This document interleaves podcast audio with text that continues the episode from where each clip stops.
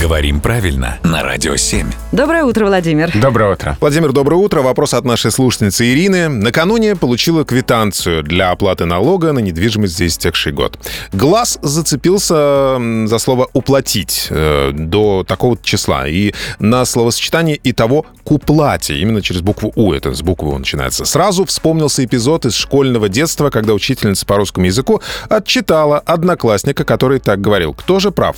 Налоговая или учитель? Налоговая всегда права. Во всяком случае, в финансовом плане. Не поспоришь. А, очень странно, что учитель отчитал за слово «уплата» и глагол «уплатить», потому что эти слова есть в русском языке, но мы не знаем, в какой это было ситуации.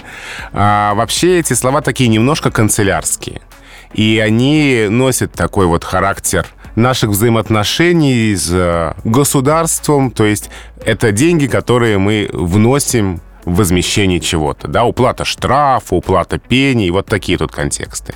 То есть это нормальная существительная уплата, нормальный глагол «уплатить», но все-таки не такой общее, литературный, как заплатить. Вот заплатить — это что-то более нейтральное, а уплатить — это что-то такое более бухгалтерско-канцелярское. Окей, okay, а есть разница между «оплатить» и «уплатить»?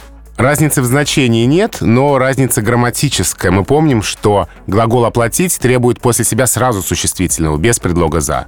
Например, «оплатить обед». А при этом можно заплатить за обед и уплатить за обед.